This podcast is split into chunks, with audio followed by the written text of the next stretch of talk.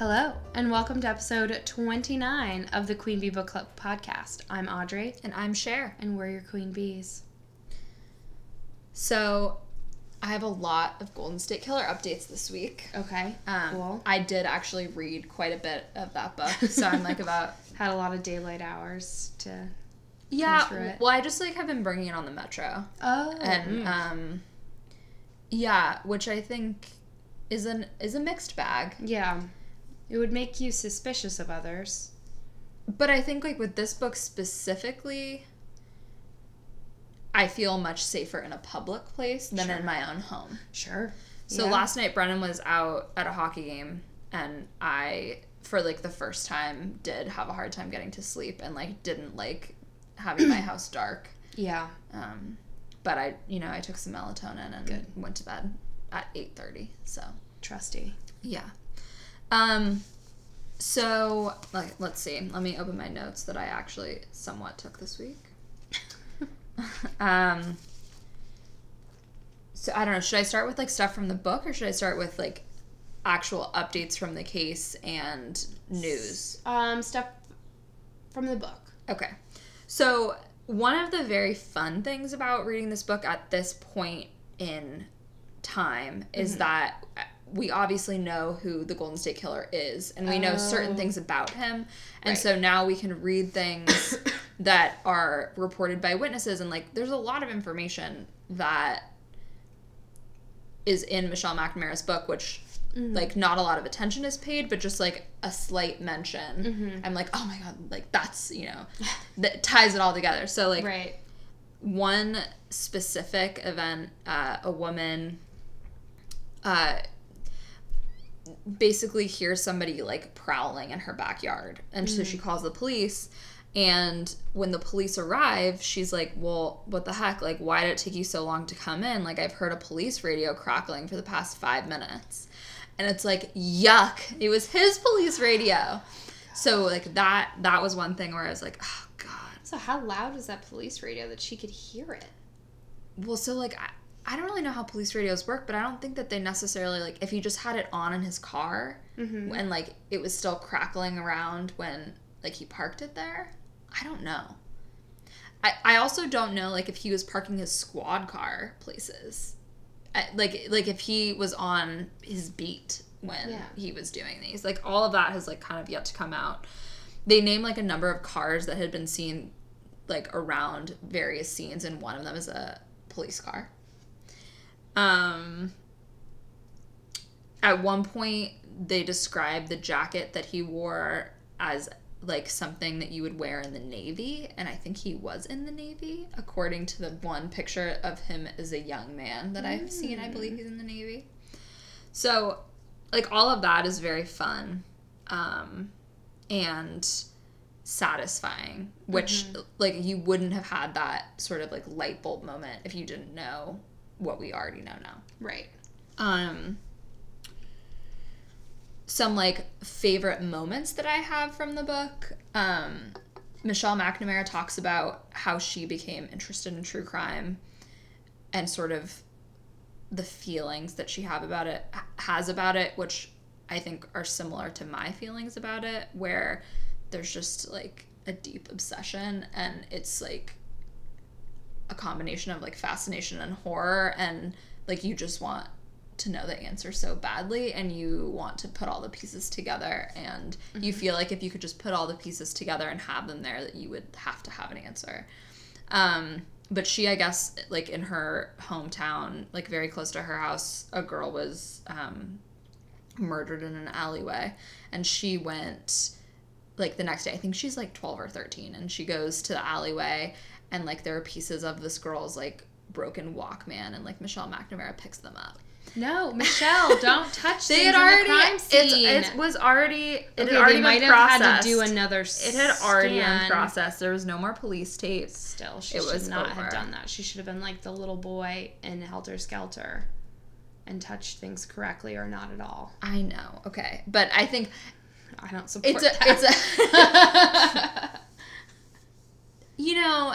Anyway it it I, I liked that element of it though kind of like watching or like hearing her develop and then you like hear about her relationship with her mother and like mm-hmm. writing and like all that stuff. So that i really like that that is like interwoven mm-hmm. between like the stuff about the golden state killer because it's like it's a nice reprieve mm-hmm. and it's a nice kind of reminder of who is telling this story and it makes you feel like reassured and safe and also happy for her that this man is finally caught Yeah. um, another favorite part the people in Sacramento are just like the best. They're self reliant, they are nitty gritty people. And like, obviously, when um, like all of these rapes are happening i mean they're happening like once a month. Like it's like very often. And like the press is like releasing these like very salacious articles like frankly as they should though because like people need to be prepared and you know know what's going on. Like sometimes they don't report it and then it's like you're not prepared and people don't you know Right. do what they can even though it won't matter because he will you know steal He'll the bullets from your gun. yeah, so.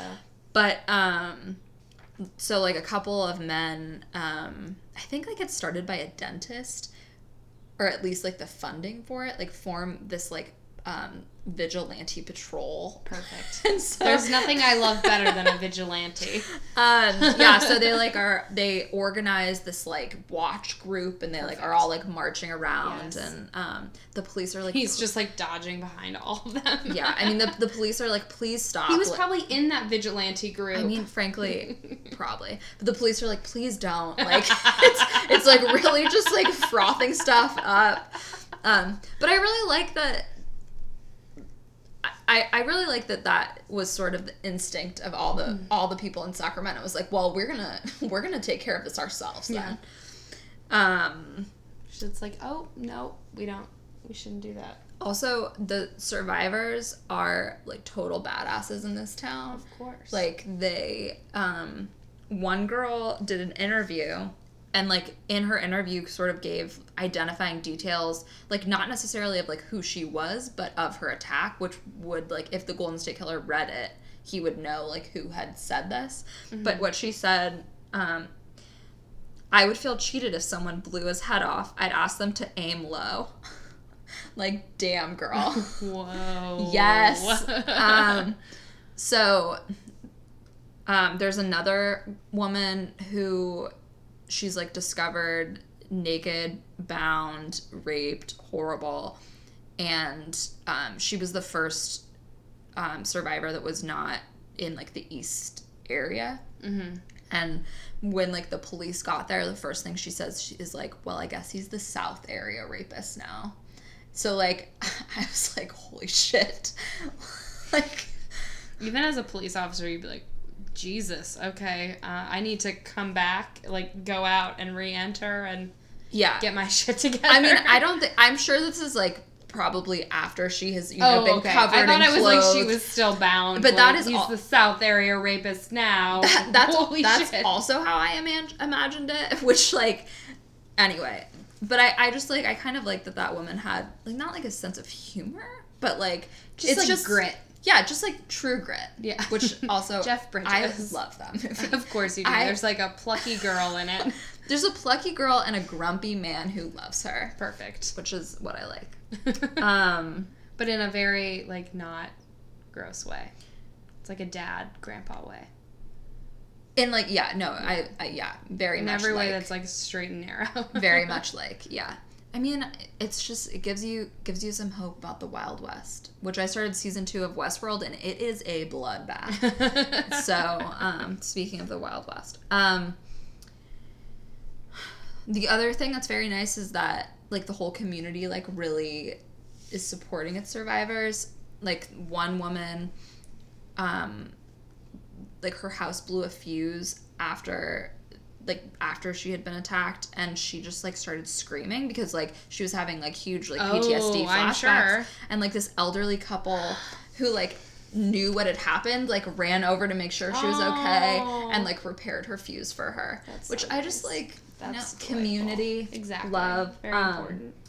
and then another story that was very touching to me were um, two husbands who were um, who had also been attacked. So they had had like the whole plate, the stacking plate treatment. Separate marriages, not.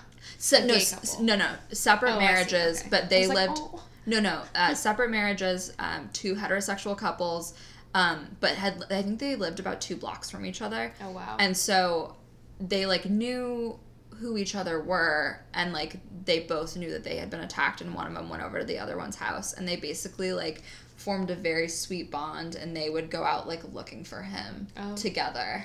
Um just because I think just to regain some power and to be Mhm. like we're they doing probably never actually wanted to find him. They just wanted to feel like. I mean, they Well, wanted. also would they found, recognize him? I mean like no. what are they looking for? I mean it's very He wore like a mask or something, right? He wore a mask. Like there are only a few people who had sighted him without a mask, and um, yeah. Well, the other thing that's very weird, and I'll be interested to know, like how this sort of is worked out, but he like had like very different descriptions of his body and like so he started out as the Visalia ransacker, which like basically he would burglarize houses, but like really trash houses. And like there was clearly like a sexual element. Like he would go through underwear drawers and like do like weird things with the underwear and like mm-hmm. posing them and like putting them in the baby's crib and oh. like just like gross. Um, he would do like very sadistic things like taking one earring out of a pair, which like to me like that was the most chilling detail. I was like, you, you How dare you? it was like but i mean how sadistic i mean i i mean everything is horrible in this book but that like it just that detail i was like oh god um like he just clearly like was like a psychological torturer Mhm. in everything that he did like and he would steal stuff that would like had no monetary value and only sentimental value like pictures and like would rip up pictures like just like just shitty um, Pictures also is creepy because then it's like he always knows what you look like. Yeah. Yeah. Well, and I, I mean, I'll be like very interested to know, like, when they go through his house, like, does he have all these trophies, or like, was it just like, for him, it was just taking it away? I wonder if he kept like certain stuff, I don't know. but otherwise, like, where did he put all that shit? I just don't know if he just threw it away, like, if it was just about taking it away from those people, or if I- it was about keeping it I bet he kept it. I bet he like. I hope he kept it because, I like, he kept it. let's get a little bit more evidence besides this 100% DNA match. um but so so that's how he started and descriptions of that person are very different than the descriptions of the east area rapist and so that's why there wasn't initially much of a connection was because like one of them was like short and stocky and then like the east area rapist was like very thin and like sinewy and like kind of like re- reptilian just like his movements were kind of reptilian I wonder if by that time though he'd been doing so much parkour that he'd really toned up. I mean, possible. um, but like he was described as like basically like a baby face, like like chubby, weird. Also, the very a very eerie part is they like describe a couple of people like came up or almost caught the Vis- Visalia um, ransacker.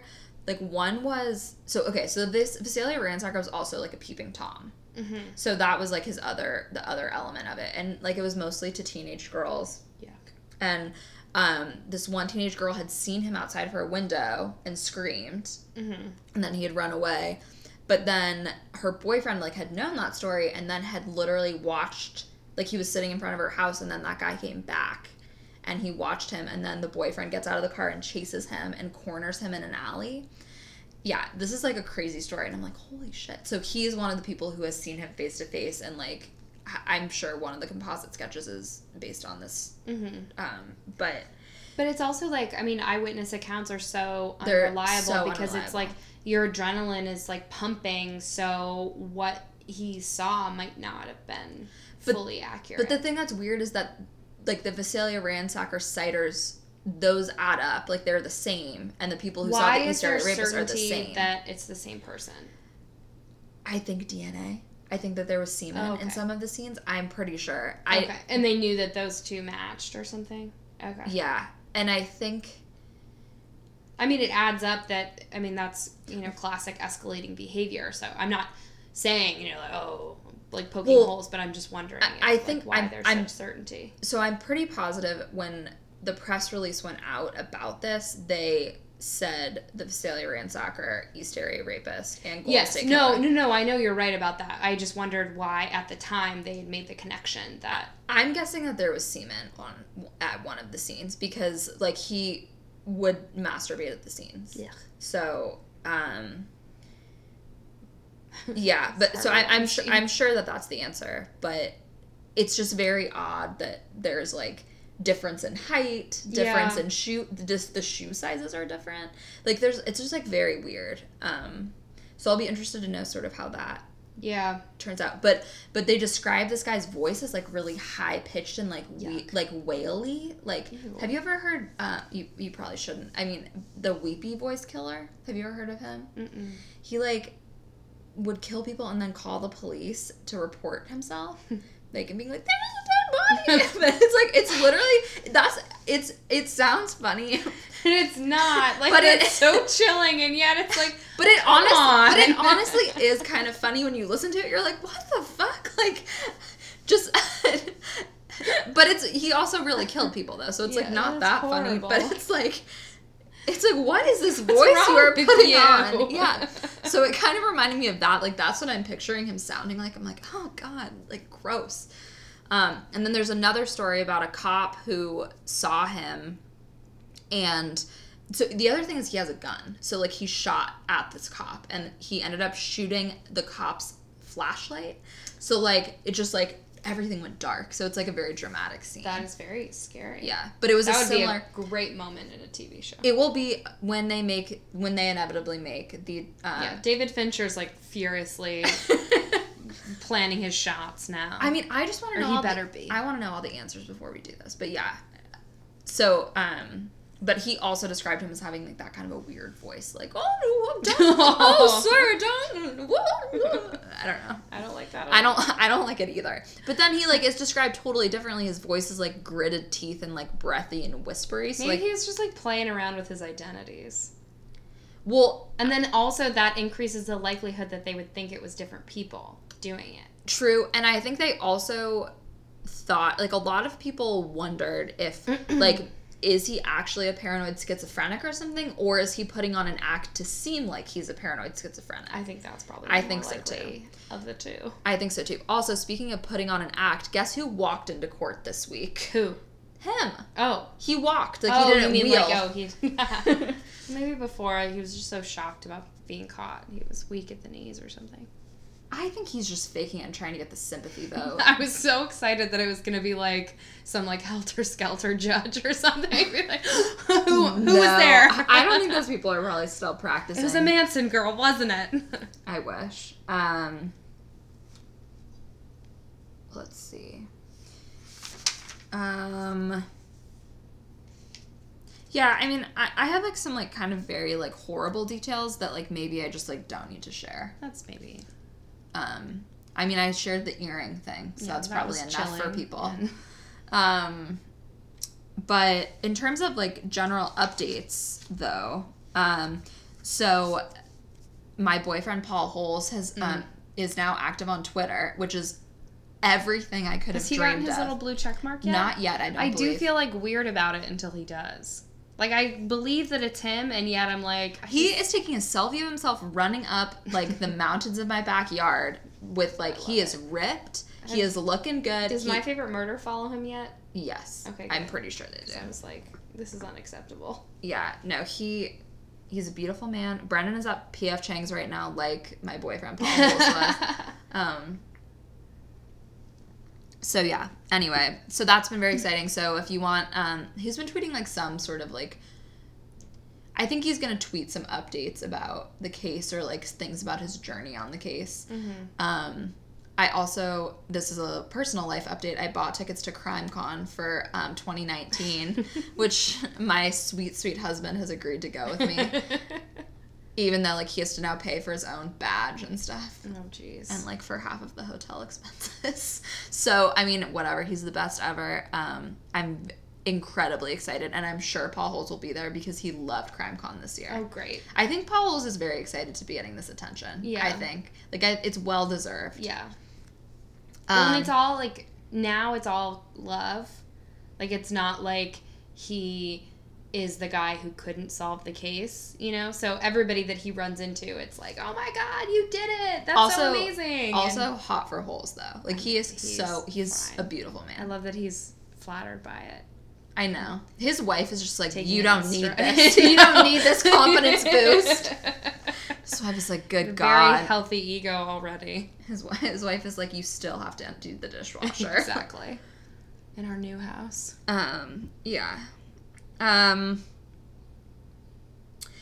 so an article, a BuzzFeed article, which I sent you, came out Mm-hmm. that Oh yeah, yeah, yeah. he, um, re- apparently a nephew, I don't, I'm not sure if I like am willing to believe this is fact since the source was BuzzFeed at this point, and I mean, it's coming BuzzFeed from is fairly reliable, but I I didn't honestly I didn't read the article just because who said it was his nephew or something. so something? it's his nephew. So so I just um, feel like they're making excuses because maybe the person that they know doesn't match up with what he's done. You know what I mean? And so they're Well, first of all, there is no excuse No, for what exactly. he's done. I don't, I don't know that that is what he's trying to do, but I can't tell if he's like trying to just like put himself in the in the spotlight or like just like have a part of it.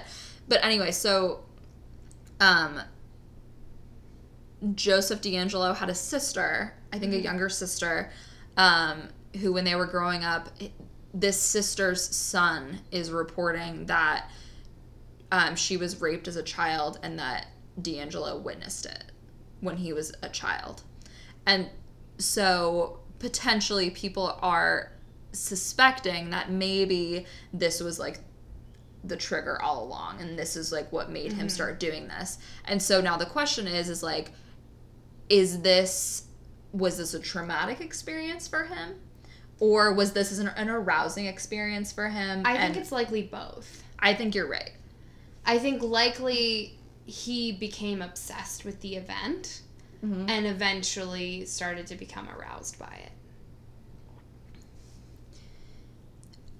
Well, okay, and then this this raises some other questions that I've been thinking about today, especially because I listened to a podcast about Mary Bell, which, like, frankly, is one. Have you listened to my favorite murder about Mary Bell? Okay, yeah, it's one. It, this case freaks me the f out. So, brief synos- synopsis about her: she is a is she eleven or twelve? Like, she's young She was a kid. she's a kid who killed two like little boys and um in like very sadistic mean ways and um she served 25 years in prison and then got out I didn't know she was released. oh yeah Or I guess I forgot. she has a daughter and a granddaughter Yikes. yeah um but so i was listening to this podcast that basically was raising the question like do we believe that mary bell was intrinsically evil Mhm. and like was she born evil or was she just in such a horrible family situation that it like Yeah. activated the evil?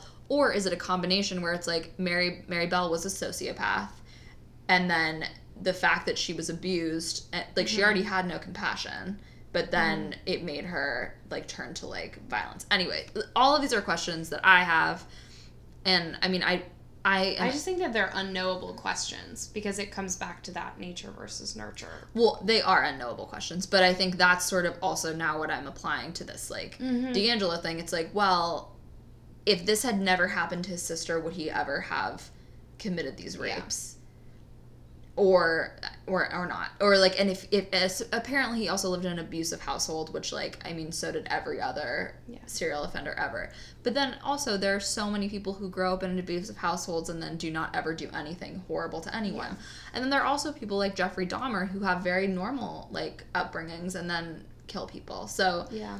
it's just very hard to know. Did Ted Bundy have an abusive? I was just trying to think of that. I actually don't know. I we'll find out. we'll find out n- next week. But yeah, Um, I bet he did. I bet he didn't. I kind of feel like I think he was a sociopath and like a true, true narcissist. Mm. And what really set him off was that girlfriend breaking up with him. Because she broke up with him he ended up getting back together with her, proposed to her, then just fucking bailed and started killing people. What a weirdo. I know. Um, let's see. Um, also, they're potentially like blocking the um, media from being allowed to go into Honestly, the good courtroom. call. I, but I'm like, please don't. No, I want to know. no, I want to know if he's walking you- into court. You don't need. You don't want anything, anything, anything to jeopardize his conviction, and the media, frankly, cannot be trusted to not do something stupid. I just think that at this point, though, like, Like we don't need constant. I mean, I don't know. I haven't seen like a terrible amount of coverage of the other stuff like on regular news. what But- other stuff? No, I mean like like I don't want this case covered like Casey Anthony or OJ Simpson where it's just all anyone talked about and was on Why? TV constantly. I because neither of those people were convicted, Cher. Well, so it's just like I mean, not that the jury is allowed to see that, but it's just like I just don't think that that is conducive to actual justice. Well, okay, but I, I will say Casey Anthony they just like didn't have enough physical evidence. Like I'm No. sorry, I'm sorry No, I say. mean I don't think that they. I I- mean, a I lot of people on the jury were like, we weren't saying she didn't kill her. We're saying we couldn't convict her beyond Right. a shadow of a doubt. Right. And I think it's it's unfortunate and I think that she did it, but Mhm. I also like I, you know, I don't think that that was the media's fault either. No, I mean I'm not saying that the lack of convictions were the media's fault, but I don't know that. The media also was villainizing her. I mean, like the Yeah. media was. I think the OJ, No, but the I OJ case is a different story because like there was so much controversy and the media did. I mean, the media was like writing shit about Marcia Clark, which like fuck that. they were showing topless pictures of her on her honeymoon, which were private. Yeah. Um, Which so- again, like the jury's not seeing that, but I just don't think. I don't know. Trial by media is never good. Even though I don't. I, mean, don't think he's so either. guilty. I think this is a very. I think this allegedly. is this is a different case though. Like I don't think it's gonna have the same. Vibe. But you also don't want him to be able to come back on appeal and say, I never could have gotten a fair trial because of all the media scrutiny and because XYZ, blah, blah, blah, blah, blah, blah. Yeah, So if they shut true. it all down, like, then he can't well, even why can't they let responsible media like the Sacramento No, Bee in there? You can't, you can't do that. Just because you want to be able to watch. I know. I like. I really was hoping I could like get a seat in that courtroom at least one day. well, what are you going to do? I don't know. He was caught, and that will have to be enough. It, It's enough for sure. Well, I mean, it'll be enough when he's convicted True. and like sentenced to probably death Yeah. because he deserves it. So they do kill people. But I guess I, I just don't want this case to not be talked about because I think No, I think people will still talk about it. It'll be like this is they'll just show those funny court sketches and stuff. yeah. Well, I mean, I just want to know is he walking or is he rolling in? I want to know. I want to know is he mumbling under his breath like he has every time, like, or is he talking in his weepy voice? Like, I don't know, but I want to know. Yeah. I'm sure that they'll get people. I'm sure Nancy Grace is gonna have people on there that were like in the room or something. Some intern is Paul gonna be on her Holes. show. Paul Holes would never go on Nancy Grace. I don't know. I think Paul's likes the attention. I think I'd hope that he'd be like interviewed by like Anderson Cooper and Lester Holt. I would hope he would be interviewed like George Stephanopoulos, who I like have a odd crush on. Jake Tapper. Jake Tapper has a Who is that? delightful. Oh, he's a CNN anchor, Hmm. and he has a delightful Twitter account. Anyway, those are my updates for the Golden State Killer case. Um, you know, I may not be the media, but I will continue to talk about it and I- stir up a frenzy. Sure. Um, but I just want the backlog to be paid attention to, and I also want the statute of limitation abolished. Yes. So that's why I want this case to continue to be in the public eye. Mm-hmm. um, because it's frankly disgusting that we cannot charge any of the rapes because Yeah. they're too old. Yeah, it really is. So, and I also one other thing, sorry. Um, I like just read. I just got to the part where they are like finding the DNA matches, which is in like the late '90s, Mhm. and what a fun time to be in that. like, what a fun time to be a lab tech when you're just like, wow, DNA is the best. Like, let's like run it through these databases, see what we get, And then like all of a sudden it's like holy shit. Yeah. They're a lot. But that's that's how they linked um, the East Area rapist to the original Night Stalker.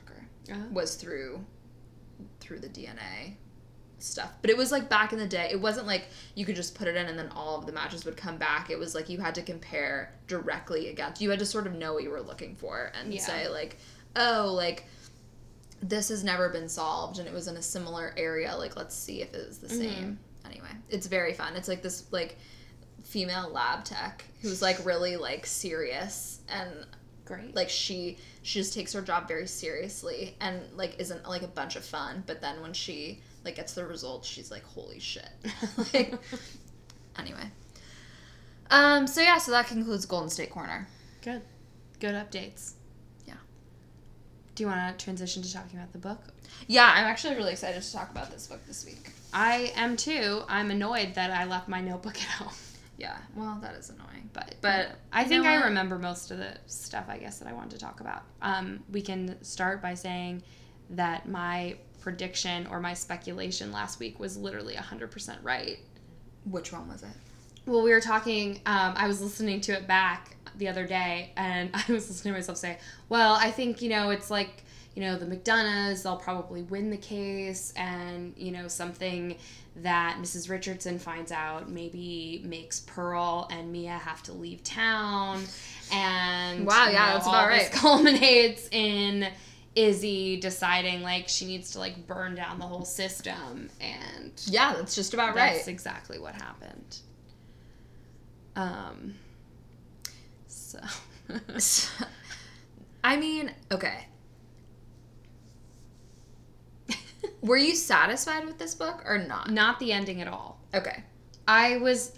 So this book was really interesting, um, because I think it's the most plot-driven book Yeah, we've read I would say. so far. In Yeah. that the plot of it is very exciting. yeah and it was one of those where it was almost reading this it was almost like when i've watched shows without rachel like the walking dead or now my new show i've started watching broadchurch What the heck? You were supposed to tell me you were okay starting i it. didn't know i was supposed to tell you i was going to tell you. Audrey. you you have 8 million shows I know. i, think you'll really like I would have. I have one episode downloaded for my flight. Okay, you should. You'll like it. Um, anyway, but whenever I watch shows like that that are plot driven or like crime oriented or whatever, and Rachel's like, she doesn't really want to commit to watching them, but she's usually interested in the details because it's like sometimes like it freaks her out or whatever. Um, so usually she'll come home and I'll be like, here's what I've seen today. Um, I felt like the need to do that with this book too. Like just to update her on what was going on because it was so like plot heavy. Yeah. Um, but then no, I wasn't. The ending I felt deeply unsatisfied by. Same. Um, I mean, it's just because we don't. We spend all this time getting to the point where Izzy sets the house on fire, and then we get some flashes forward. And it's not like I need to know like how every character dies or anything, but it's like we spent so much time with these characters and everything kind of blew up and then the book just ends and we don't really know really we don't really get any kind of closure from it at all Right. I mean, I guess like the quote unquote closure is like supposed to be those photos, and it's like now the Richardsons can like move on to what they will. but because it's a book i couldn't really fully visualize I the know. photos so I I, was like i i had trouble trying to like picture it and Yeah. i was like this is i i don't care yeah.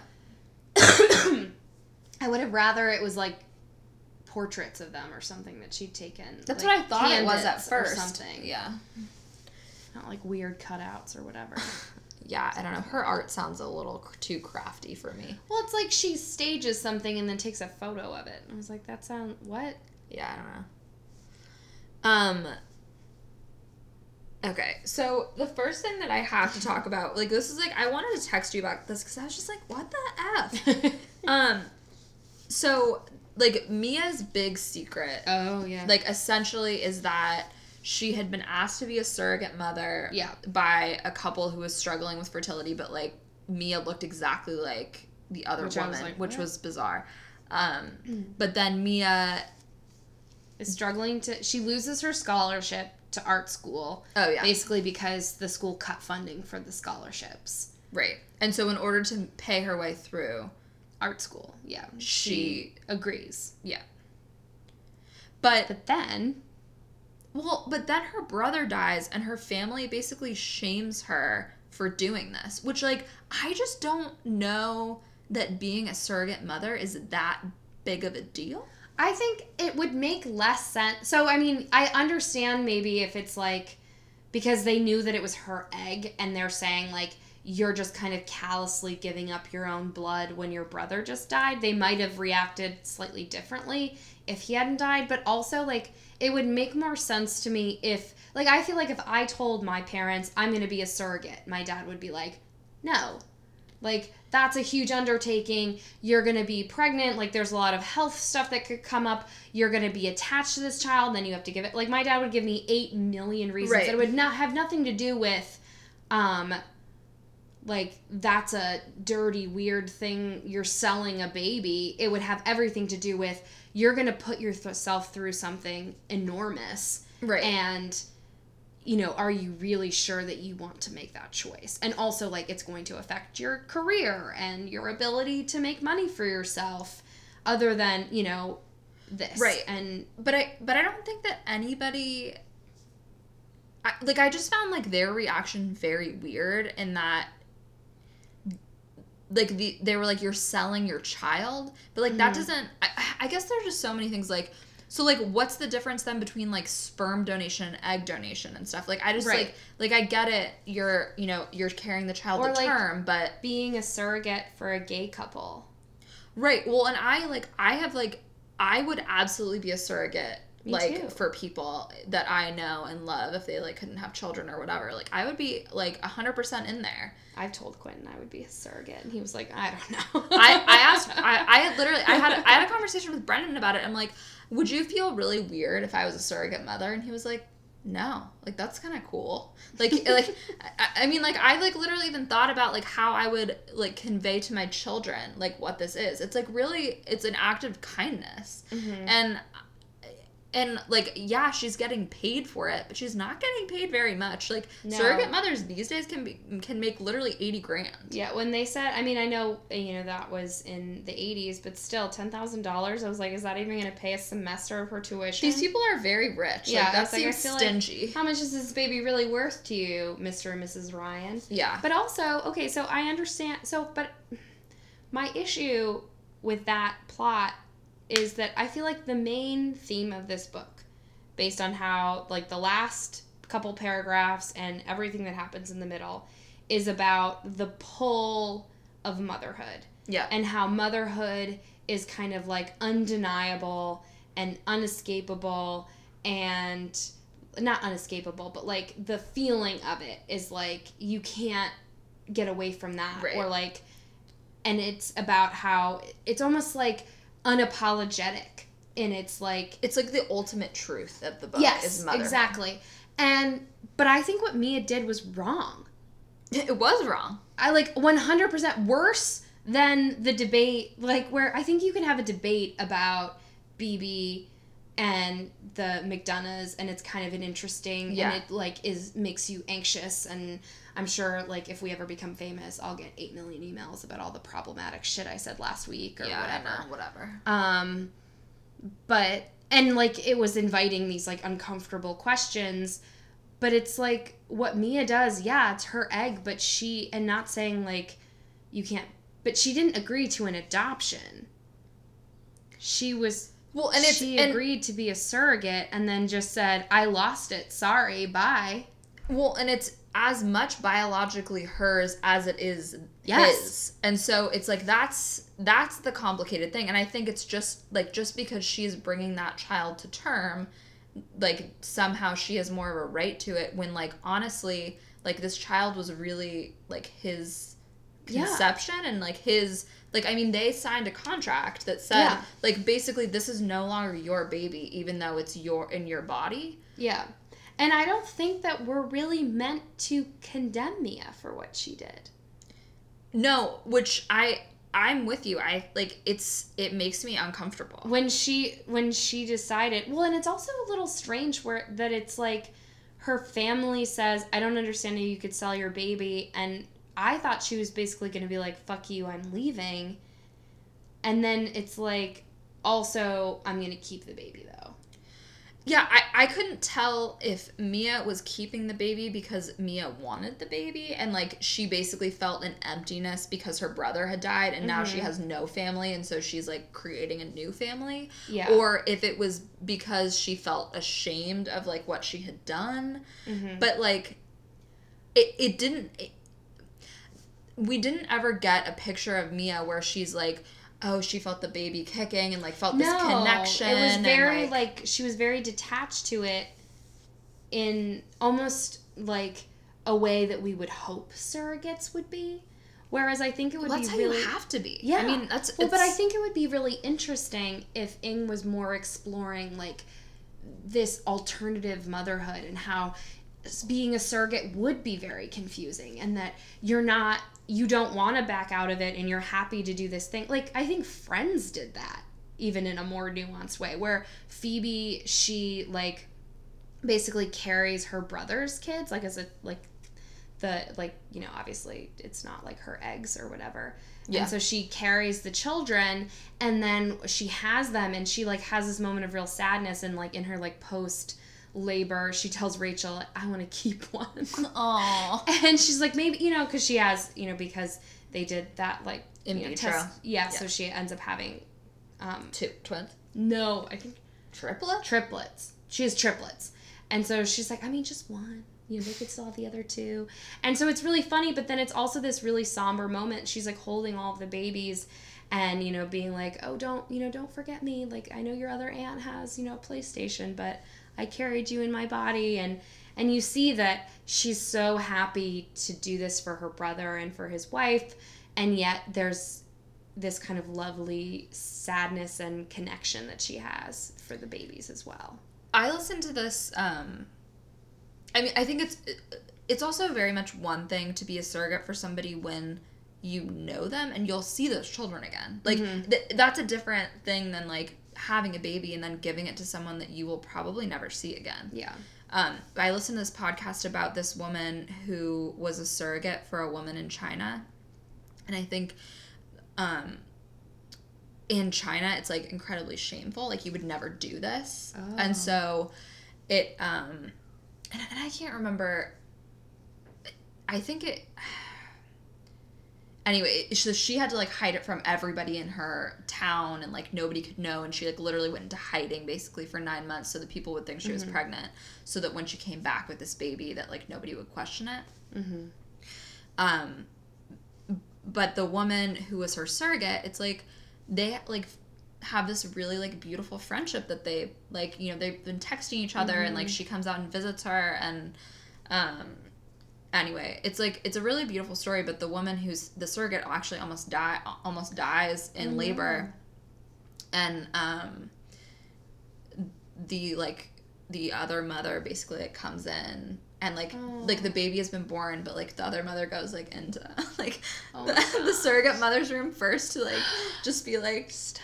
thank you so much Oh for like God. all you've done and like risking anyway it's just like it's very like moving and sweet and um i don't know like i think that surrogate mothers are like really like heroic people Well, because it's, such an so act hard of selflessness yeah to say I'm basically going to completely inconvenience myself. well and not to mention And- like put yourself through like excruciating physical pain Yes. and you know gain 60 pounds and, Yeah. you know i mean Well, okay, and then also, so with the McDonough Bebe storyline or BB storyline, it pissed me off because I kind of was like, okay, so it makes sense that the court, I guess, would rule for the McDonoughs. yeah But then, okay, so if we were supposed to really care about this storyline, be and it was like, and it it was objectively wrong for Bebe to kidnap her child and Yeah. take it to a foreign land. Which, slight note, Canton is also a town in Ohio. Oh. So it was No, not like there. they should have renamed. Like at first when it was like when you were in Canton, and I was like, oh, so she was up there in Ohio. Okay, so then and then but they were talking about speaking a different language. Cantonese. Yeah, Cantonese, and I was like, wait, oh, this is okay. This is a foreign. I see. Um, Interesting. and maybe they could have picked Beijing. Yeah, Or just okay. something that's not also a town in Okay. Ohio. Mhm. Um, anyway, There's no Beijing, Ohio. Pro- I mean, Ohio, actually, it's really funny. They have insane names. Like, there's an Israel, Ohio. Oh. There's there's a Versailles, Ohio, that is spelled Versailles, but it's Versailles. Oh. Um, there's like plenty of places in Ohio that are named after other places, Interesting. um, including now I know Canton is Mm. one of those places. Um, anyway, so so it's like she does a wrong thing, but then the McDonoughs are like the next thing that we see of them. They're like they spent all this money trying to find her, and they're like, yeah, I mean, we're just gonna like adopt a Chinese baby, I guess, one that like nobody objectively wants, and yeah. And so, I feel like we're not meant to see that as it's just supposed to be like, I mean, what was Bebe Bibi gonna do? Obviously, she should have, because they kind of tee it up like maybe Mia could have stopped her from doing this. Hor- For a second, I thought she might have like killed. She was gonna kill the I, McDonoughs I know. kill the I- child. I, thought or- that too for a minute. Um, but then she takes the child away, which you're like, oh no. And I thought like maybe she would have to go to jail for it or something. But then it's just like, yeah, we're just gonna get a new baby, and we, you know, we missed the other one, but. So it ends up it's sound it, it's almost presented to us like yeah it's all fine I mean mo- mother's gonna mother you know what are you gonna do Yeah. I mean, I also was like, I really wasn't sure who was going to win custody. me neither Like I really I really couldn't tell and I really liked there was a chapter in there that basically is like it's sort of like like a court scene where you Mm, get mhm, mhm. um each perspective so it's like you get one argument against a person and then you hear the justification Mhm. from that other person's perspective. It's really well done. I liked it a lot. Um yeah but reading that I was like shit like I really don't know. yeah like that's it how seems I like felt. everybody has like, you know, a valid Yeah. point here. Well, okay, so my question is do you think that, and this is coming from a white woman who was raised by her parents. Yep. Do you think that May, or not May Lin, Ling, um, Bebe's lawyer, Oh, Ed Kim. yeah, is kind of like a Johnnie Cochran in that he kind of bends this case to be more about the importance of Mei Ling being raised by a Chinese woman because she is Chinese as opposed to with a white family, which it brought up an interesting point that I never thought of like what are the implications of white families raising children of different races because that's not an uncommon thing and I don't but I feel like in our society we've never been made to look down on that because it's an adoption out of love and like I don't think anyone is ever like oh yeah like that Angelina Jolie with her white privilege adopting those you know babies from Cambodia and other places I mean, what I will say about Ed Kim is that I think that he saw this case as a chance to like bring more visibility to Well- Asian American people yeah, and I think like basically like use a pet like a pet project of his sort of like or Mhm. like a, like a chance to forward a pet project, which I'm not saying is not like a valuable thing. Yeah. Well, because it's almost like he was suggesting that it was Mrs. Richardson, or not Mrs. Richardson, Mrs. McDonough's fault that there are no Asian American baby or dolls or. I don't think he was saying items. I don't think he was saying that. I well, think he was it- like setting her up to. Well, he was basically raising, like, making it clear that she hadn't even thought about it. yeah. And that, I think, is. Well, she just thing. assumes, but what it more, what I more thought, and maybe this is, like it. I, I thought it was more telling of her white privilege that she was like she just kind of assumed that that stuff would be available because Right. there's plenty of books and dolls and things about white children and she just doesn't think about it. So she's like yeah of course like we're for sure going to read her books about asian people. And he's like well i'll save you some time. There aren't any. I was like whoa. But um yeah i was just because I, I didn't feel like it was wrong that he was asking those questions but then i was like are they 100% relevant to whether or not they're fit parents I don't think it's relevant to whether they're fit parents, but I guess it's sort of like relevant to. I, I guess. I guess Dee Dee it's is a more fit parent well. Uh, if the, I don't know that the argument is necessarily about like who's a fit parent. I think it's more about who does the child belong with, and I Mm. think that whole argument did somewhat come into it, where Yeah. it's like this child is biologically linked to this woman. This woman like knows and understands this culture and will be able to like Mhm. teach her daughter this culture and like all of this where yeah it's clear that the other family like has i mean not much interest in it Yeah. at, this point and i think or like well we plan to learn a lot well and i think also like which i don't think they're lying but it's also i don't think like, they're lying either but i think they're also like patting themselves on the back for like the Mhm. things that they have done which were not like quite like they're like well we didn't get her a teddy bear we got her a panda so like we're doing a great that job part i was like oh So, like, I think it was more to like, I think those questions were more to raise the f- fact that it wasn't much of a priority for them, which, Mhm.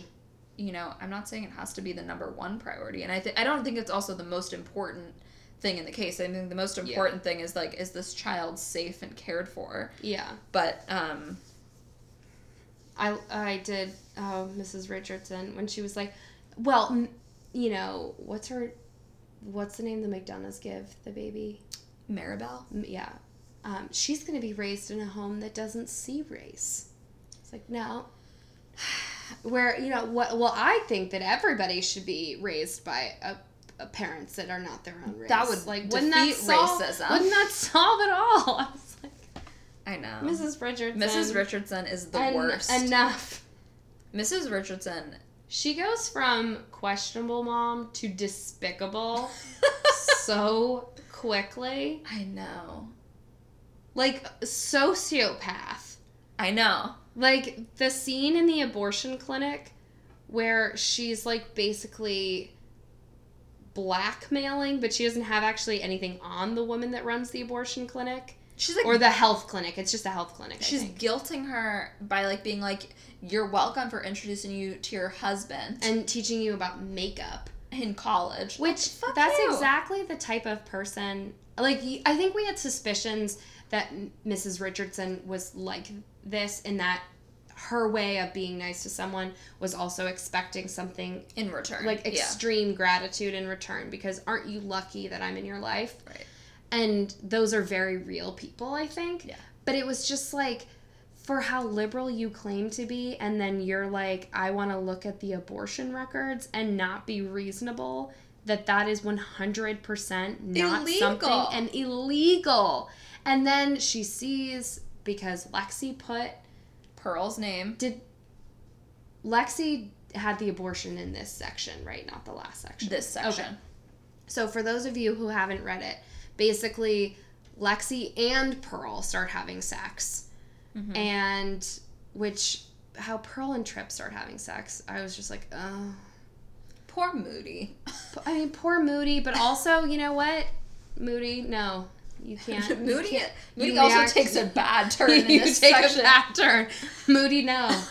um, so, but Lexi realizes because she's 17 and doesn't believe in consequences because her cerebral or her frontal yeah, lobe yeah, is not fully developed, uh, gets pregnant, has an abortion, which I was like, oh, this is actually pretty interesting because we talked about in Manhattan Beach how nobody ever gets how abortions. nobody actually, you know, it's oh, and especially in a book like this. Although, again, it's never the protagonist who gets an abortion. Oh, it's always the Nell. So I think Lexi's a bit of a Nell. She's hundred percent a Nell. Um, the more fun characters. Yeah. Um, so she We, I don't think they could have had Pearl have an abortion. that would have been Although they have Mia s- literally steal a baby. yeah. So So, you know, I mean, who knows? anything goes. Um, so Lexi makes an appointment for herself to have an abortion. Has Pearl come with her to be her ride home because she doesn't know who else to ask, and but she uses Pearl's name when she makes this appointment. Because she knows the woman knows her mom. Yeah. And like worries that she'll tell her. Yeah. Which like this woman never would have. However, your mom would have sn- snuck a peek Well, at so- those damn records. I know. So I kind of forgot that Lexi had done that. So the whole time I was like, I, I the last seventy pages of this book, I was so tense. Yeah. Um, I thought that she was going to find out that it was Lexi, or I thought that the um, health clinic woman was going to say, you know, no, she's not on this list, but who is Lexi? And then I forgot that she'd used Pearl's name, which makes everything 10,000% worse. Yeah. Which I will say, um, the conflict device of people have the wrong information Oh, and are so not talking to the right people makes me crazy. I know. And I think what that's why I ended up being really unsatisfied with the book because there's nothing I don't love that con that con ugh, that Construct. yeah, I don't like that. But then if it's done for a short period of time and then the people finally have the right conversation, I find that so like it's like A relief. yes, it's like water is just like washed over you. You're just like, "Oh, God bless." Well, And we never got that satisfaction of like everyone kind of getting into one room and being like, this is all the misinformation. And still things are not 100% great, but at least we all know the facts. well, and the thing that's interesting is that Which I guess is more like The- real life, but the Whatever. person the person who has all of the information is Izzy. And Ugh. fucking no one listens to Izzy. no, and she also is smart enough to to figure stuff out. Yeah. Where when she's listening in on stuff, she's like, that doesn't really make sense. But you know what would make sense is my sister using Pearl's name. Yeah, well, and um, yeah, that scene where like Lex or I mean Izzy is like going all around town and like confirming bits of information, Ugh, and then like finally it. gets to Mia's house and misses her by No! ten minutes. I'm like, for God's sake. And then if she had just gone to her own damn house, she could have seen. I know, I know. Um, that makes me furious. but the other the other part of the end of this book, which I think raises a really interesting question, is like a lot of this book has seemed to favor biological mothers, Mm-hmm. and I think like Yeah. there's this like connection between biological mothers but you, at the end of the book you get the feeling that mia is a better mother to izzy Mhm. than mrs richardson will ever be Yeah. and like but I you- don't know if that's Ng's intention because the last few, like the last page of the book, is Mrs. Richardson being like, "I'm Izzy's mother and I'm gonna find her, and no matter what, I'll never stop looking, and I'll be there waiting for her when she comes back to like put her in my arms, and if the police can't find her, I will." And I'm like, too little, too late. she Maybe you should have tried to get to know your daughter. so badly Yes. through this entire book like it's really honestly unforgivable Yes. And i know that they tried to justify it by like saying that she was just like worried about her being sick all the time but like i'm sorry i just don't i don't buy it Well, it's yeah, she was scared when she was a baby that she was going to be taken away from her w- from illness. yeah But then she was a perfectly happy, healthy child. yeah So get over it. Also, like, why? Can't, like, if I were her, I'd make Moody the black sheep. Moody seems like a bore. And then you be you're excited that Pearl is like he has a friend, yeah. and then when you find out that Pearl's sleeping with Trip, maybe then you like get mad about that or something. Who? Moody. Mrs. Oh, Mrs. Richardson. Like if you need to like blow everything up. Right. But also, so another thing about like how like the glory of motherhood and biological motherhood was I was not a huge fan of when after Lexi gets an abortion and she goes back. I was like, "Oh, great, Mia's there. It's going to be great." And she was like, "You know, you'll just always She said something like, "You'll always regret this, but you'll something. I Like think she said. I think she said you'll always be sad, yeah. or like you'll always be sad about it. Which I was like, I don't know that that that I love that. Which I think like maybe you'll always. It'll. I don't know. Like, can we? Is that really true? I think that like she can always feel. I think what Mia was basically doing was giving her permission to feel that this was a loss. Yeah. And even though this is a choice, yeah. like this is something you can mourn.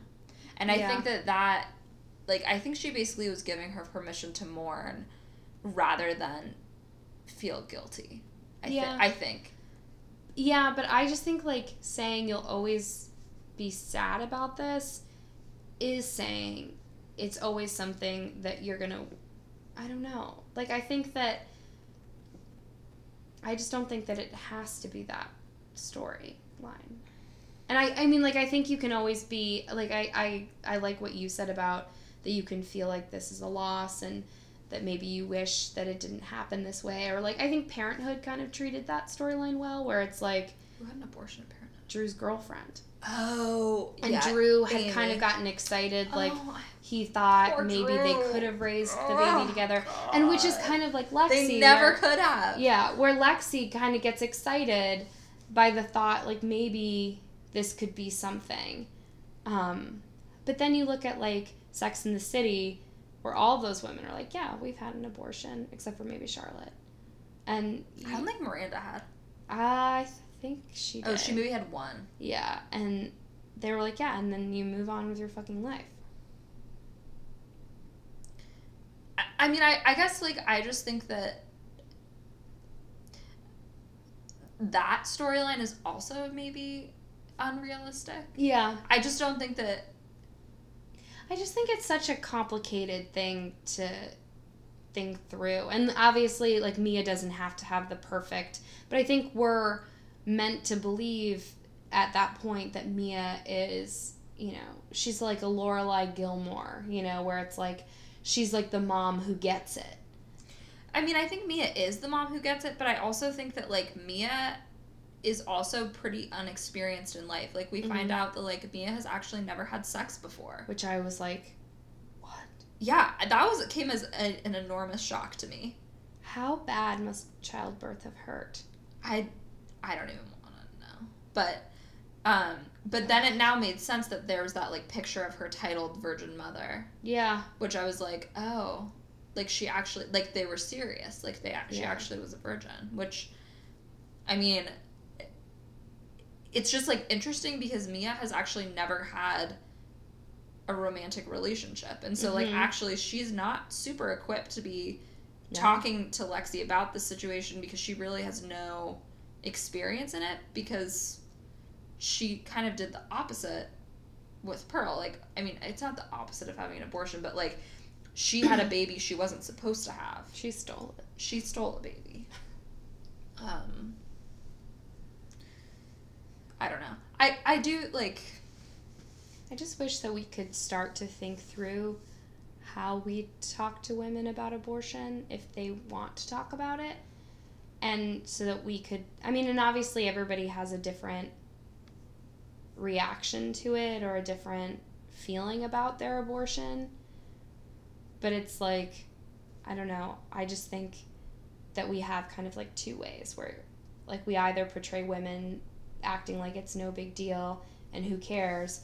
And then we have like well you'll always feel sad about it and feel weighed down by this choice you made but you'll just have to get you know you'll have to rise above it sometimes. Yeah, no, I agree.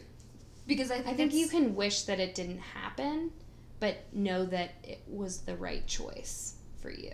Like wish that you weren't in that situation to begin with but think like yeah i made the right decision Right, but I, I also think you can hold both feelings of mm-hmm. part of me kind of wanted this, but also the other part of me knew that this was not the right thing. Mm-hmm. And oh totally like I, so I, I think it's I think that that's what's complicated sometimes, and I think especially in Lexi's situation because she kind of really was very baby crazy, and like the idea of having a baby was very exciting to her. mm-hmm. It wasn't somebody who was basically like, oh, I like Cristina Yang in um Yeah. in Grey's Anatomy, where she's like, I absolutely don't like children. This no, is not. I mean what Cristina says is like if I had a child, I would love it, and like I love Meredith's children, but that is one hundred percent not what I want. I don't want to be a mother. but the her her she doesn't have an abortion. Her miscarriage happens season Yeah. like season one or two. And that's Two, like way before anyone Mhm. has kids. But she Yeah. basically is very matter of fact about it. She's like, no, like this is not this is not the time. Like Yeah. where I'm scheduling I'm a surgeon. Yeah. Yeah. Where where I think Lexi is it's not that clear to her what Mhm. she wants. Yeah. And so um Which is interesting because eh, that you say that about Cristina Yang because I feel like, and Shonda Rhimes does something kind of similar with Olivia Pope in Scandal. And I, I've never seen this episode, but I remember people kind of applauding it for um, Kerry Washington's character being very matter of fact about an abortion that she gets after she and the president break up for, you know, the umpteenth time. Um, and she like the scene is basically she just walks into the clinic and then the episode's over and it's not really addressed again.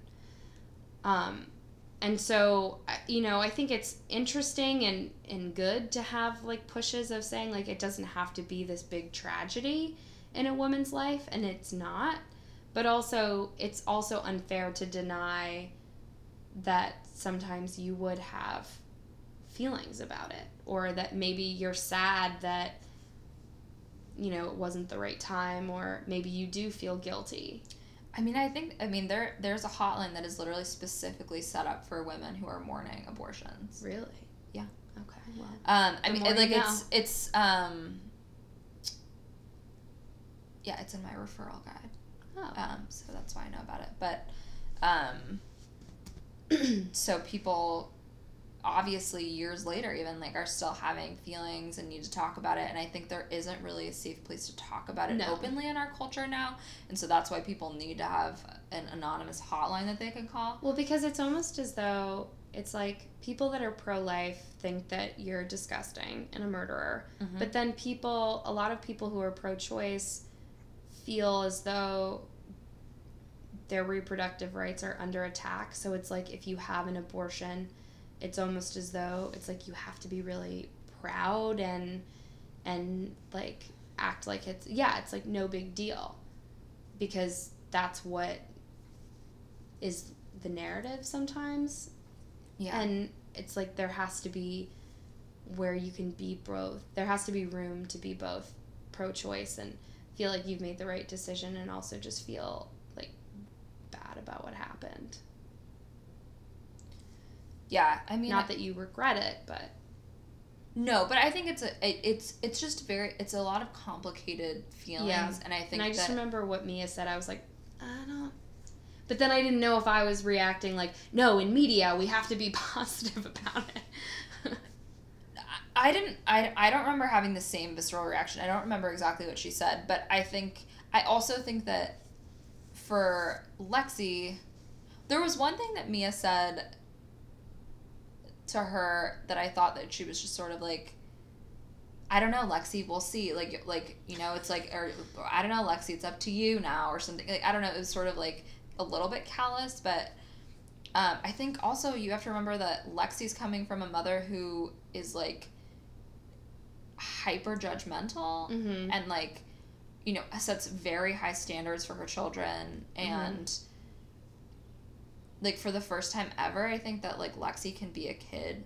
sort of and just like let somebody take care of her in a way Mhm. that her mom like i don't know is capable yeah of or like i think her mom is so much more concerned with like image mm-hmm. that in doing everything correctly Well, and if she found out that she had an abortion, I mean, it would have been an enormous disappointment to her Mhm. that she had made this huge mistake. Whereas Yeah. I think with Mia, like Mia's able to like be the cool mom. mm-hmm. yeah Um, I was also right in my prediction that Pearl was gonna kind of end up getting a raw end of the deal. yeah, poor Pearl. They Whatever. have to move.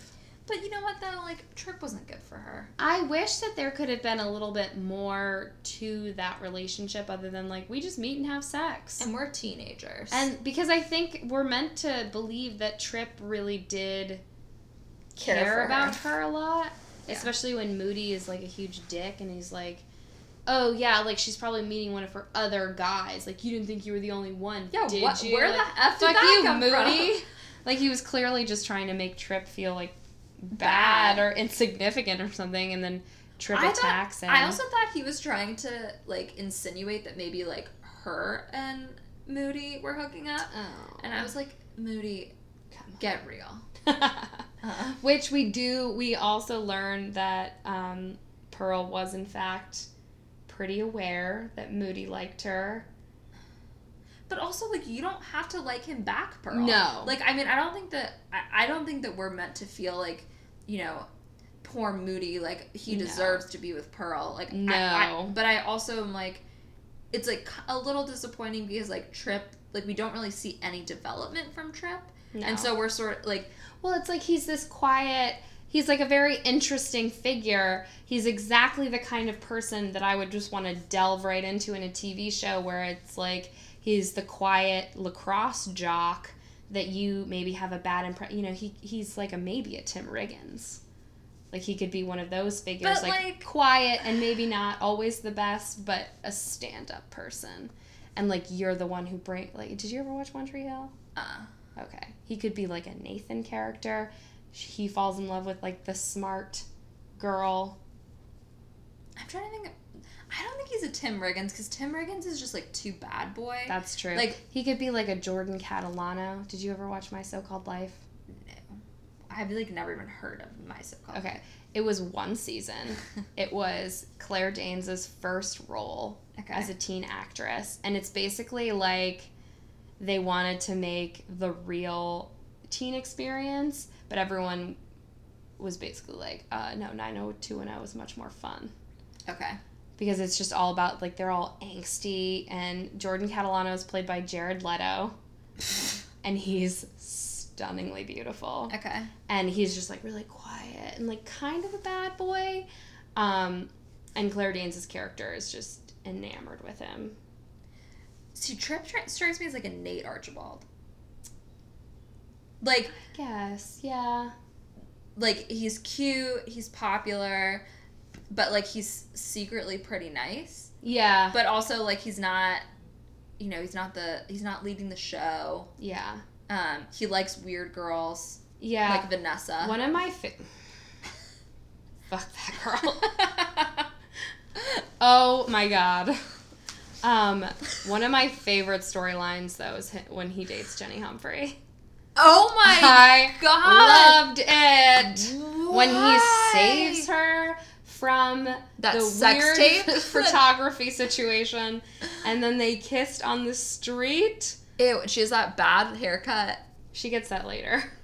Isn't that? Oh, it's the that- same. It's the same um, plot, um, plot line, but she gets it like the episode later, and then they're kind of dating. It ends so quickly, and it's so disappointing to me. But don't they? I think Jenny Humphrey could have been fine if she and Nate had stayed together, and Well, she never moved in with that Agnes who burned her dresses. Oh, I fucking hate that episode. Agnes. I just remember seeing the promo for it, and me and my friend Jackie Johnson, who both were so into Gilmore or Gossip Gossip Girl, ev- like the next day we were like, "The fire! Did you see it?" oh my god! That ep- that episode makes me want to throw up. Like I I hate when they burn all of her dresses. I'm like, no. And she's just crying. Yes. Agnes, what did you You're do? out of your mind. Loved it. oh my god. Like I didn't love that it. I didn't love watching it, but I loved that it happened Oh my and the God. promo that went with it.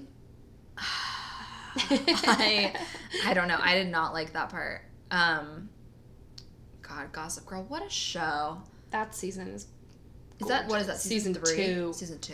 It's Season, season, three, two. I think, starts to go downhill. Yes. Remember that episode where um, Jenny like basically like tries to hook up with Nate at his birthday party that Serena is throwing for him, Yes.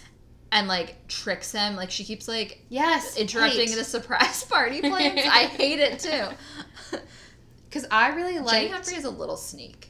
So I like how Jenny starts and then Yeah. she turns horrible. Yeah. And part of it is like maybe Blair, if you had been 10% nicer to her. Do not ever blame this on Blair. Maybe if she didn't have an enabling dad. Maybe Rufus if she Humphrey. weren't played by Taylor Momsen, who's like, I want to be me, which is why she cut her hair like that.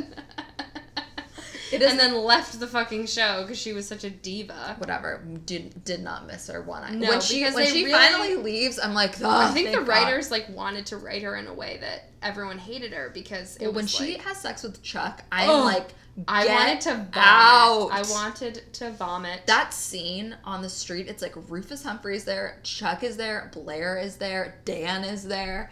It is nightmarish and horrible. it's disturbing. I hate it. Um, but in the beginning, I really like Jenny, and I like that scene um, in the first season when Nate like basically doesn't want to go to Blair's birthday party, and he just hangs out with Jenny the whole night. It's very sweet. It's like her sixteenth or seventeenth. Is that the birthday that's like, where she's hooking up with Chuck? yeah, it's the one where he like gets her the necklace and Because his Chuck does. yeah, But um, but she Nate- thinks it's from him. No, she Oh. knows it's from Chuck. Okay. But she like is insistent that Nate is coming because he's always been to her birthday. Oh, that's right. But Nate doesn't really want to go. Like they broke up and also because he cheated on her, but his parents are like, You need to get back together with Blair. That's for right. business. That's And right. he's like, I don't want to. Oh, that's right. That's right. I'm a The- good boy. yeah, he's basically a Trip. And then he opens up to Jenny, but someone takes a photo of her gossip girl. Uh, Dan. Yeah, which no. I don't believe I don't believe that they started the show thinking that Gossip Girl was Dan. No, I one hundred percent. I wanted it to be Dorota That would have been fun. or Eric I wanted it to be Eric. or even Nate. Like, what a mm. surprise! Like that he really is like a smart sociopath. That would be the best. Smart. He's the Nate. Nate. Also, like I love that. Lol. I love that in the end, Nate is the only one who is single, and like even Rufus is now with Lisa Loeb. like I'm like, like also like, how dare you, Gossip Girl, for building up the Rufus and Lily relationship No, for unforgivable. seasons, and then they don't even end up together. I'm like, are you She's like, kidding? well, Bart's alive, so he's technically my my husband before you. So I guess I have to be with him now. Do they get back together after that? Yes, briefly before Chuck. That show. Yikes. No, no, no. Wait, but do Rufus and Lily get back together after that? No. No. Okay. He gets together. She gets together with that Baldwin again. who, And- who, Like like, gave her fake cancer. oh my god. That show. I don't know who was writing that last season, but it's ridiculous. It's like they weren't even trying anymore. They were like, I don't know, it's the last one. We gotta wrap it up. So who gives a shit? and we're gonna throw some weird curveballs in here. Seriously. God. They have that like horrible Juliet character and that Ivy. Oh, Ivy. Yeah. Or Charlie, as she's also known. Or is that a different person? Different. Well, so like they have Ivy who is posing as Charlie. Charlie. And then the real Charlie shows up and dates Nate for a while. I think they Right. both dated Nate, Right. probably. No, they didn't. so did Juliet. All Yeah. the conniving girls prey on Nate. yeah. Because he's an easy mark. He's the easiest mark. Oh, Nate. Ugh. I, I I will say, I like if Brendan was to be mapped onto a Gossip Girl guy, that would probably be Nate. Oh, probably. Nice. Nice, amiable, Mm-hmm. a stand-up guy, does the right thing. Yeah. So, you know, what are you gonna do? Owner of a media empire. no, he's not. But yeah, I guess Trip would be kind of a Nate. I actually think the the most absurd plotline of Gossip Girl is that Nate becomes a newspaper editor. With no college education. Like that is the He most- doesn't finish Columbia and then Do any of them finish college? No, though? not No. a damn one of them. No. Which I think is one of the most unbelievable parts of the show is that they are 100% raised and bred to go to Ivy League schools and I don't know why they couldn't have just really fast forwarded the college part and like at least have them graduate. yeah. Yeah, that that always really bothered me. Um Well, this is a fun tangent. Yeah. Um, Well, kind of related. yeah. But yeah, so I mean, I would have liked to see more development with Trip. Well, I it just like in order to sort of justify that relationship because Yeah, pretty much like, like, all we knew was that he was hot. Yeah, and it was just like on the side, which I did not begrudge Pearl for because I think like as a 15, 16 year old girl, you're definitely like, oh, the quiet hot one. Like, you know, he's just got so many mysteries and Oh, for sure. I'm into it. And he smi- he like laughed at a joke I told kind of and he said like you better be at that party otherwise who am I going to talk to? And you're like, "Oh my god, Yeah. this is great." Um but then them actually sleeping together is very we don't see much of it. it's it. maybe We don't see pages. we don't see like hardly any of their interactions. Yeah, it's kind of strange. Yeah. Whereas like all we ever see is like her and Moody like Like I would have liked, yeah, I would have liked at the end to see Trip lose his temper at his mom or something that Pearl left. or anyone lose their temper at the mom. She deserves like, Sure. you know, other than Izzy. And then like again, like you don't get that satisfying. It's like we're meant to believe that she just really took Mia's advice literally of sometimes, you know, you just you Gotta gotta, have a prairie fire to have everything grow back more lush, which I was like, that's a little on the nose. is yeah. But, but more so, not even Izzy. She's 14. More so, Celeste Ng. Yeah. was like, oh yeah, is this what you're gonna have Izzy be told right before she sets stuff on fire? yeah. So, are we missing anything? I don't think so. Um, what do you okay, like in your head canon and like your prediction, Mm-hmm. what do you think happens to Izzy? Do you think that she goes and lives with Mia and Pearl? No. Well, first of all, she's going the wrong damn way. Where They're they going.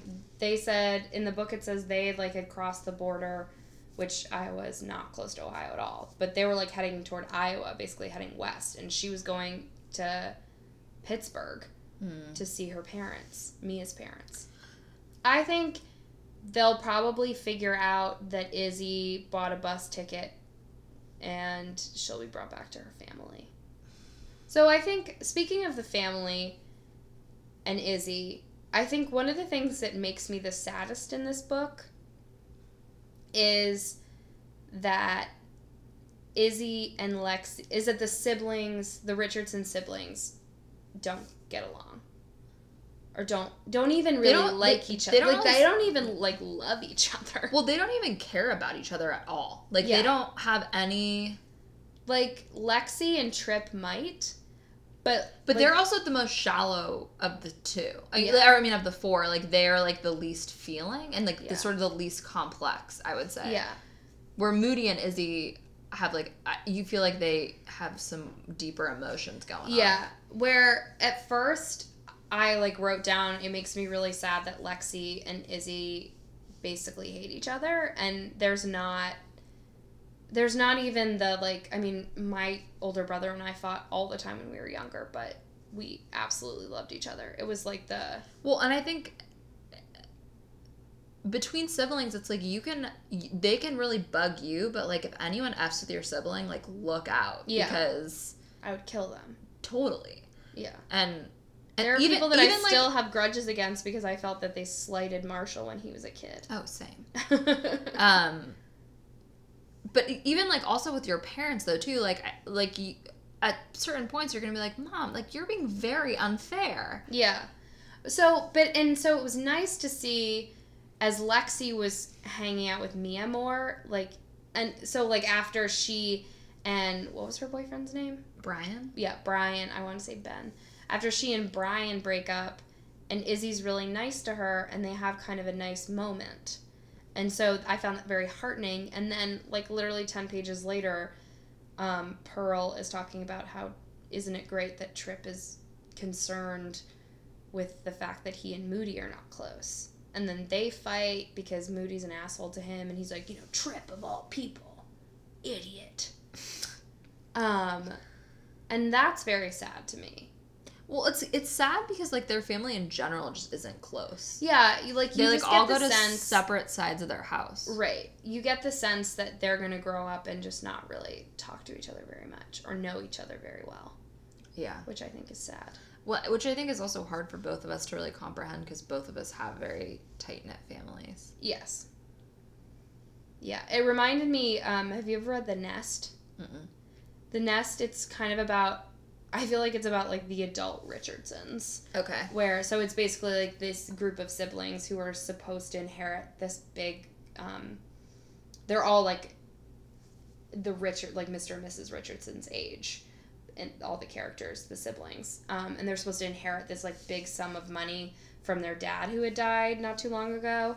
Um, but there's like all these complications of like who's really getting what, and like one of the brothers is a real black sheep, and also had like spent a lot of what his share was supposed to be, but like the mom still mm. wants everything to be even, and so there's just a lot of like built up resentment and stuff. And I just remember thinking to myself like, it's just sad to me that these people are siblings and don't love and care about each other the way that the Bravermans do. Which the Bravermans also like it's like a bunch of very different people, but they all like you know like and they get Crosby and on each Julia- other's nerves. yeah. Crosby and Julia like not similar. no, but, they would die for each other. absolutely. I love that shit. And they would like and they both like have helped each other out in Mm-hmm. situations and I don't know.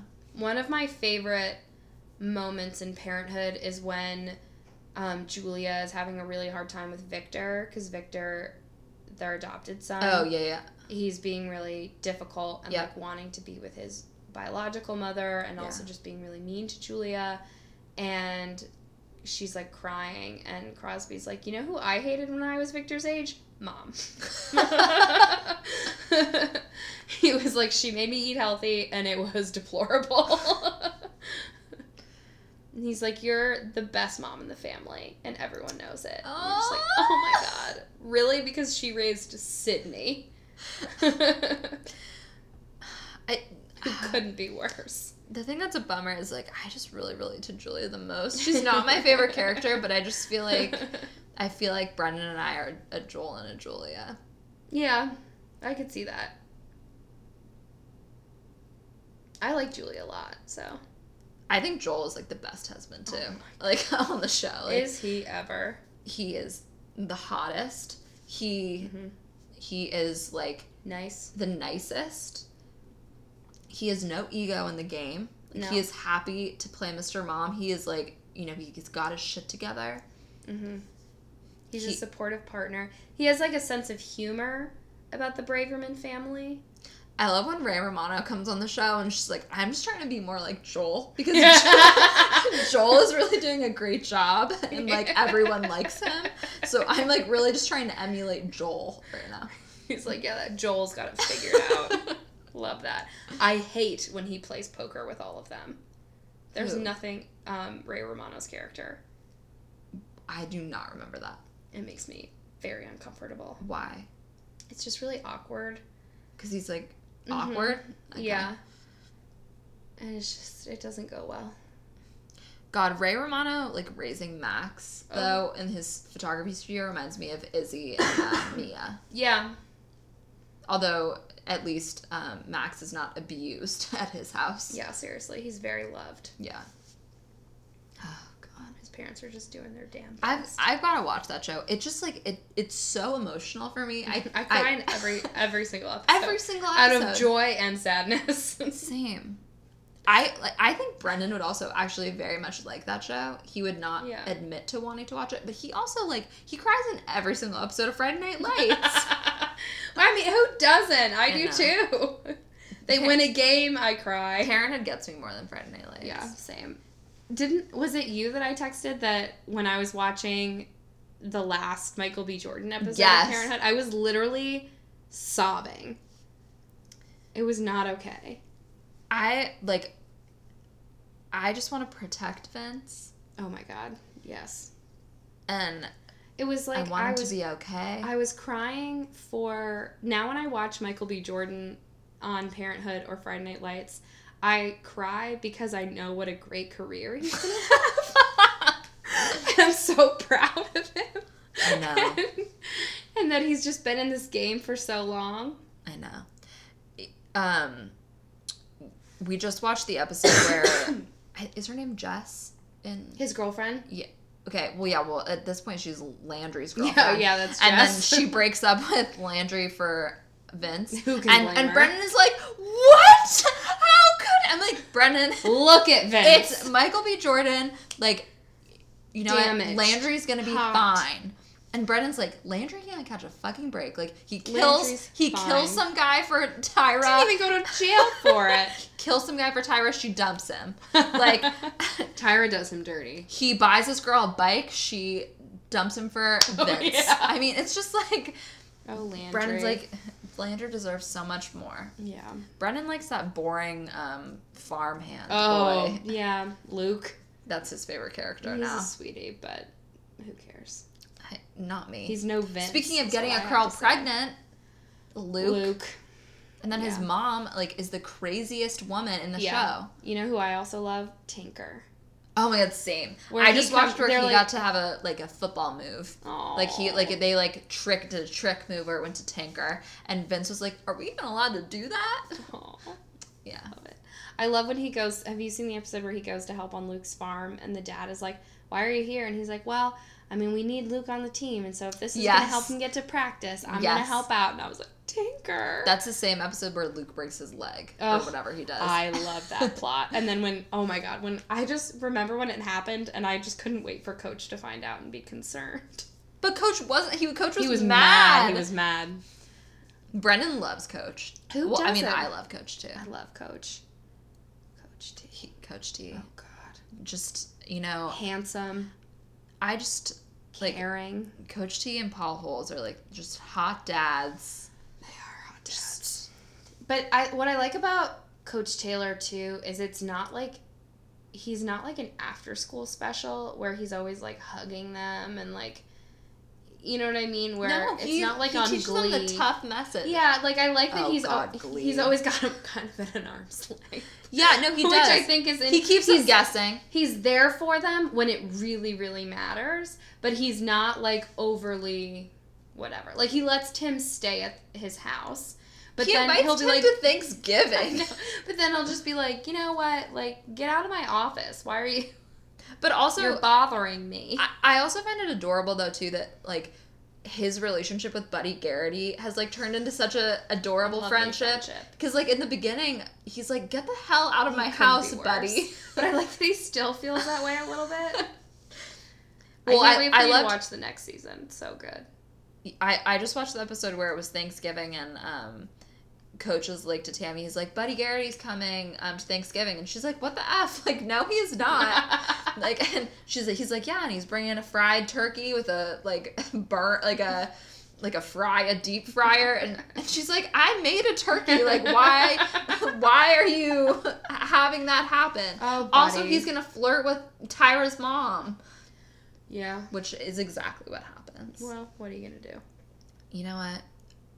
Buddy Garrity's one of my favorite characters on that show. I adore him I like what they do with his character. I think it's really smart.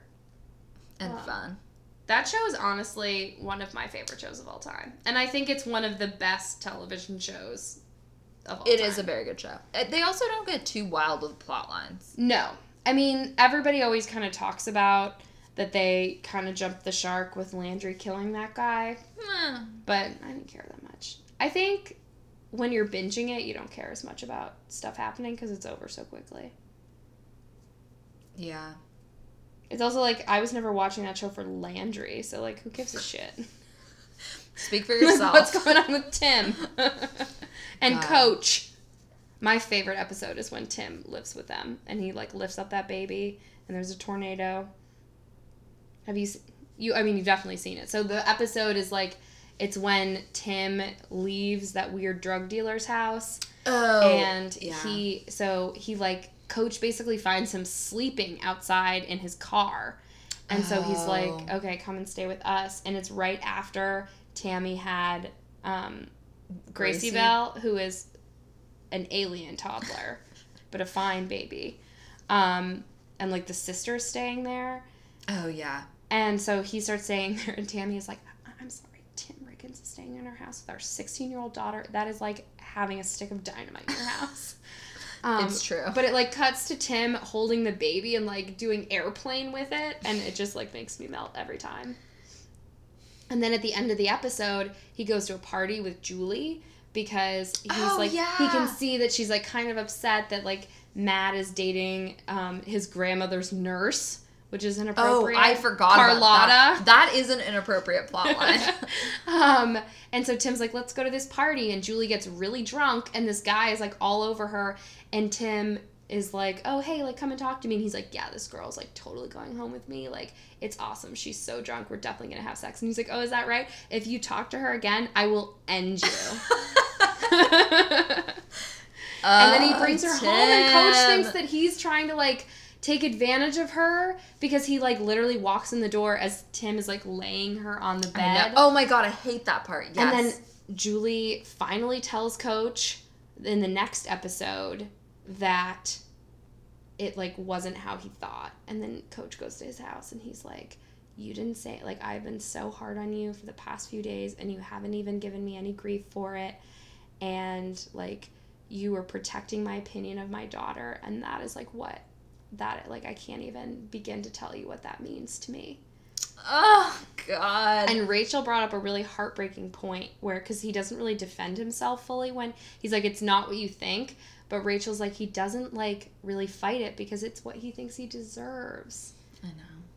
Ugh, Tim Riggins. That was Friday Night Lights corner. One last thing. We were watching it, the episode where Tim goes to jail. Oh. Um, and Brendan's like, oh my god, he's gonna have to shave his head. he doesn't. okay. Spoiler alert. That's exactly what I said. I'm like, they will not make him do that.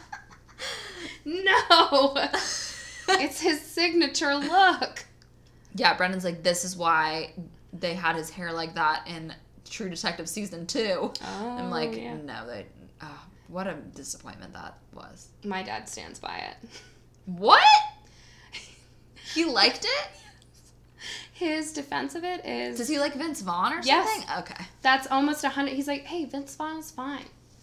I mean, It's I all, he's like, hey, you know what? It's fine. there can be good characters in a show and have it be a horrible plot. Yeah. I just I remember Rachel and I watching the end of it being like, we don't even care who the killer is. I still like when, when it ended. I'm like, I'm like still not 100 percent sure who the killer is. What what what even did I just watch? I think also because I knew I still haven't seen the first season, which I heard. Oh my great. god, True, Det- True Detective season one is amazing. So I was going to watch it, but when I started it, Rachel was out of town, and I was and I walked home It's one pretty day, dark. and I realized I was this, it was not a good choice. You should watch definitely watch it. gone. It's um, it, you will really like the banter between Matthew McConaughey and whatever that guy's name is, uh, Yeah. Woody Harrelson. Yeah. Um, did you see three bill- three billboards? Mm-hmm. Woody Harrelson basically is the same Yeah. in that, but like worse in Yeah. True Detective. He's like cheating on his wife. Yes, which I despise that plot line, Yeah. but um, So but it is a very good show. what did you give Little Fires Everywhere on Goodreads? So I gave it four, but like what I really wanted to give was three point five. same, Okay. but I gave it a three. Okay. Because- so I mean between the two of us. Yes, because well, I think like I kind of changed my criteria a little bit since we started this podcast, where because I almost wanted to go back and rate down some of the books that I've probably given threes to in the past that maybe You you generally give a high rating. I do. I tend to give pretty high ratings because I mean I've mostly I usually like the books I read. So I'm like, yeah, I liked it. And so if I loved it, I give it a five. And if I'm like, yeah, I liked it, I give it a four. Same. And this one, it, it was like, I almost felt the way that I felt about Manhattan Beach, where whenever I was reading it, I was this to very, Manhattan Beach. Me too. But whenever I was reading Manhattan Beach, I was very interested in what was going on, and yet I didn't really. But I was always kind of thinking to myself, do I like this book? Yeah, Where, that's how I felt about the very end. I I felt like this book didn't deliver for me No. like what I wanted. Yeah. I think I wanted there to be more of a twist. I did not want it to be Izzy who had set the fires. Yeah. Well, Um, that was. I was also kind of laughing listening back to how vehemently you were like, it's too obvious. There's no way. I well, like, I mean, oh. that's the thing. That's that's what happens when you only watch thrillers. Yeah. Like true crime thrillers and like police procedurals. Like mm-hmm. it has to like there has to be a twist in the last two chapters that yeah. you were not expecting. Broadchurch has a pretty good twist, I will say. I have got to watch it. I, well, I will be watching it. We will be watching it on our plane. Um. But yeah, so I just felt like it didn't. It. I liked everything until it was over, and I was like, there needed to be but, maybe 20 more pages but i also enjoyed reading it like i yes, like i didn't want to put it down which like yeah has not always been my experience with queen mm-hmm. books in yes. the past what was the one that we read oh i think it was wrinkle in time where we were like this could have been like 20 pages longer Tw- like more like 50 yeah because all of a sudden it was like and we beat it and then the book was over. Wait, what? we beat it, and then we hugged our mom, and it was over. what? what happened to literally everyone? well, that's what you find out in book two. Oh, that's true. Maybe. That's fair. There is no book two to this. No. I would be. I'm interested to see it as a television series. I think that will. This book will lend itself. Oh. Well, and I think what's also nice about TV shows is you can take a character like Trip and flesh him out a little bit more when you. I think he probably will be. They'll probably more of a visual medium. Yeah. When you have a little more time. But yeah, so my true rating for this is a three and a half, but on Goodreads it's a three. Okay, same. Because I'm trying to be a little bit more. Um, Picky. Yeah, I mean, I feel like I give most of our books a four. I feel like I do too. Unless it's like one of my favorites, and then it gets to be a five. Well, I'm very excited for next week. Me too. Well, I guess it won't be next week. I'm going to Europe tomorrow, so um, yeah, we will have a week off. Yep. Um, we'll come back with Ann Rule. We will come back with Ann Rule and the stranger beside me. The yes. killer beside me. What stranger beside the stranger me. beside me. Yes. Very I'm, excited. I'm very excited. Me too. The um, book is thick, but it is small. Yeah, it is like I'm, I have it in my bag um, in my vacation bag, and I feel like it's going to be a good vacation read. I think so too. I'm gonna leave my Golden State Killer book at home. I think because it's a hardcover and I don't want to carry it. It's gonna be heavy. Yeah, but I and I also um, bought a book of that like takes place in Provence. Oh yes. For my trip, so like I brought that, that, So, um, yeah, I like I have like five books going at once, and I need to stop. I feel like it's my TV schedule. Where I'm like watching seventy five things, and yeah, I, I have another book going that I don't really like. What is it? It's called The Regulars by Georgia Clark, and I just think it's like a little bit. So like, did you see the previews for that Amy Schumer movie, I Feel Pretty? Mm, so I, it's like yeah. a similar idea to that, and I have the same annoyance toward this book that I did toward I Feel Pretty. I like how you asked if I've seen the previews. You didn't even bother to ask me if I saw the movie. you barely see anything, so you're I definitely not going to see that. I know. Um, I still haven't even seen Black Panther or but, Lady Bird. But it's like I feel like I need to finish the book because I I'm like or 140 pages in. You know what? I can't just like you know what, Audrey? Put it down. I'm like trying. I also own it, so I'm trying to break myself of the habit of being such a completionist about books. Yeah. I feel like if you're 140 pages in and you don't like it yet, you're not going to like it the rest of the way. So yeah. why waste your time? My if it were That's a library a poll question to ask our reader or our listener. That's true. If it were a library book, I'd be like see you later. But since I own it, I'm like, well, I don't want to have it on my shelf. I didn't even finish it. I'm 225 pages through the history of Holy Cross, which is my undergraduate institution, and I decided that I'm not going to read the rest. That's probably fair. Yeah. But like that's like honestly one of the first times I have ever done that in my life. Yeah. Cuz I have been raised to complete things and yeah. I don't quit. But you know what? I, think I'm going to change book. my philosophy. Well, also like it's now taking up time for a book that I might really like. Yeah. There are a lot of books in the there, world. Yeah, there are a lot of books. All right. Well, I think that's pretty much all I have. Yeah, that about does it. Okay. Well, rate, review, subscribe. Yes, as always. We'll see you in two weeks. Yeah, see you in two weeks. Bye. Bye.